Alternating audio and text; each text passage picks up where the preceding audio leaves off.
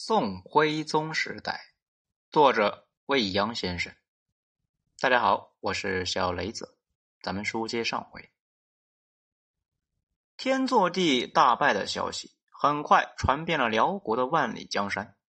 在经历了错愕、惊诧之后，眼见大辽大厦将倾，契丹人治下的有些民族呢，有些人开始重新审视局势，甚至有人开始蠢蠢欲动。首先动手的是渤海人高友昌。渤海人是渤海国的移民。渤海国呢，由大作荣创立。立国之后，深受大唐典章文化影响。在唐朝时，曾经盛极一时的有五经、十五府、六十二州，文化繁盛，经济繁荣，享有“海东圣国”的美誉。后来。渤海国被辽太祖耶律阿保机所灭，移民多数呢被南迁，聚居在辽的东京，也就是呢今天辽宁辽阳的附近。尽管亡国几百年了，但渤海人并没有被彻底驯服，很多人依然是对故国念念不忘。女真人的强势崛起，天祚帝的亲征大败，局势的巨大变化。让有一些心怀异心的渤海人看到了复国的机会。高永昌，祖上是渤海王族啊，素有大志。成年之后呢，是辽。由于民族身份所限，蹉跎多年，所任的都是一些不入流的小官。眼见契丹贵族高高在上，颐指气使，作威作福，他更加是愤懑不已。女真起兵之后，朝廷在东京附近募兵两千，高永昌被任命为将，这成了他起兵的家底。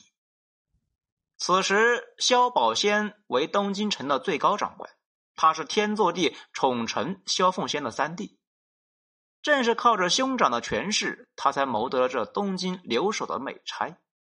作为五京之一，辽东京富庶繁华，是一片花花世界。萧宝仙为人不学无术，骄奢淫逸，为官苛责严厉，横征暴敛。不过几年的时间，就弄得当地民怨沸腾，民心丧尽，成了渤海人心中的恶棍。公元幺幺幺六年正月夜，东京城内张灯结彩，一派的节日氛围。高永昌趁了酒劲，带领十余名敢死之士。手持利刃，翻墙进入留守府。进入大厅之后，高永昌大声喝问：“留守何在？城外有兵变，特来保护。”萧宝仙在后花园正与一众姬妾饮酒作乐，听闻有变，出来相见，被高永昌一刀砍翻在地，一命呜呼。高永昌杀了萧宝仙，又经过一番的激烈的混战。最终控制了东京城，至此，他也毫不客气，直接登基做了大渤海皇帝。这也有说是国号叫大元。建元隆基，各地的渤海人呢纷纷起而相应。不过数月，高永昌居然轻松的攻占了辽东五十余州，渤海国声威大振，煌煌大辽转眼之间就成了《三国演义》。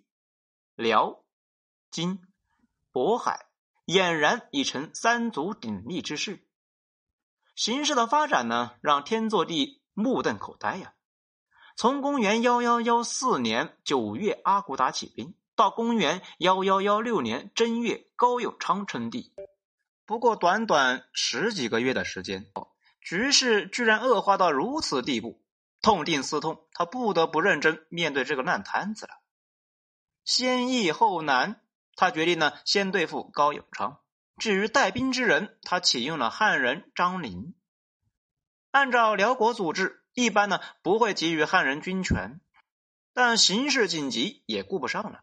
重要的是，他终于明白不能够再听萧凤仙的了。无论是女真起兵，还是渤海之乱，萧凤仙都难辞其咎。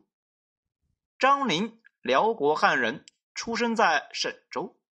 啊，也就是呢，现在的辽宁沈阳，自幼就聪颖有大志，科举步入仕途之后，官运亨通，在道宗末年已官至秘书中允。天祚帝继位之后，官职呢屡有升迁，直至任南府宰相。对于统兵攻伐渤海，张陵胸有成竹。他对天祚帝说：“啊，之前的讨伐之所以失败，主要在于轻敌妄动。至于如何才能取胜，他说的很干脆啊。但有汉军二十万，即可拿下东京城。”攻灭高永昌，汉人掌兵，毕竟不合组织。虽然事态紧急，天祚帝的心里啊依然没底啊，便打了个五折，给了张陵十万兵马。军权在手，张陵呢指挥若定。他以沈州为大本营，连续向渤海人发起进攻。经过大小三十余战，终于将高永昌的主力给击溃，迫使其退回了东京城内。不敢再出城接战，眼看独立难支啊！高永昌只好向阿骨打求援。这一下正中阿骨打下怀。高永昌叛乱之后，女真人一直在密切关注着局势发展动向。他们内部呢，就形成了两派意见。有人主张与高永昌结盟，共同对付契丹人。从民族血缘上来说，渤海人和女真人算得上是远亲。高永昌的军队里面呢，也有大量的女真人。有人则是主张与高永昌保持距离，先坐山观虎斗，让天祚帝和高永昌决一个胜负，大军再出兵收拾残局。阿骨打选择了后者，只是啊，他没想到高永昌这么不经打，这么快就顶不住了。收到高永昌起源的书信，阿骨打立即呢派兵救援。不过啊，他使的是围魏救赵之策，金军直接扑向张陵的大本营沈州。为迷惑张陵，阿骨打反其道而行之，不仅呢大张旗鼓的进兵，还直接发檄文给张陵，告诉他金兵即将攻取沈州。张林聪明一世，居然呢被阿骨打给绕了进去。他收到檄文，断定呢这是女真人的阴谋。并没有率军回援沈州，结果啊，被金军轻易的攻城得手。接到战报，张林懊悔不已，仰天慨叹：“阿骨打有勇有谋，真雄主也。”沈州既失，辽军腹背受敌，那只好呢撤兵西去。辽军撤走，阿骨打和高永昌面对面了，他们能够和睦相处吗？按照先前双方协议，待金军拿下沈州，击退辽军，高永昌便向阿骨打臣服，作为大金的藩属国。当然，金军也得撤兵，把占领的土地交给高永昌。高永昌呢，依照前约，派使者携带金印、银牌拜见阿骨打，表示臣服。可阿骨打收了礼，却并没有撤兵之意。高永昌这才发现。自己呢是前门驱狼，后门进虎了。确实，阿骨打呢根本就没有打算履约，他对高永昌胆敢称帝极其不满。在他看来，渤海故地那已是大金囊中物，岂能够让高永昌盘踞呢？很快，金军向渤海国发起全线攻击，高永昌那根本就不是对手啊！不过一个月的时间。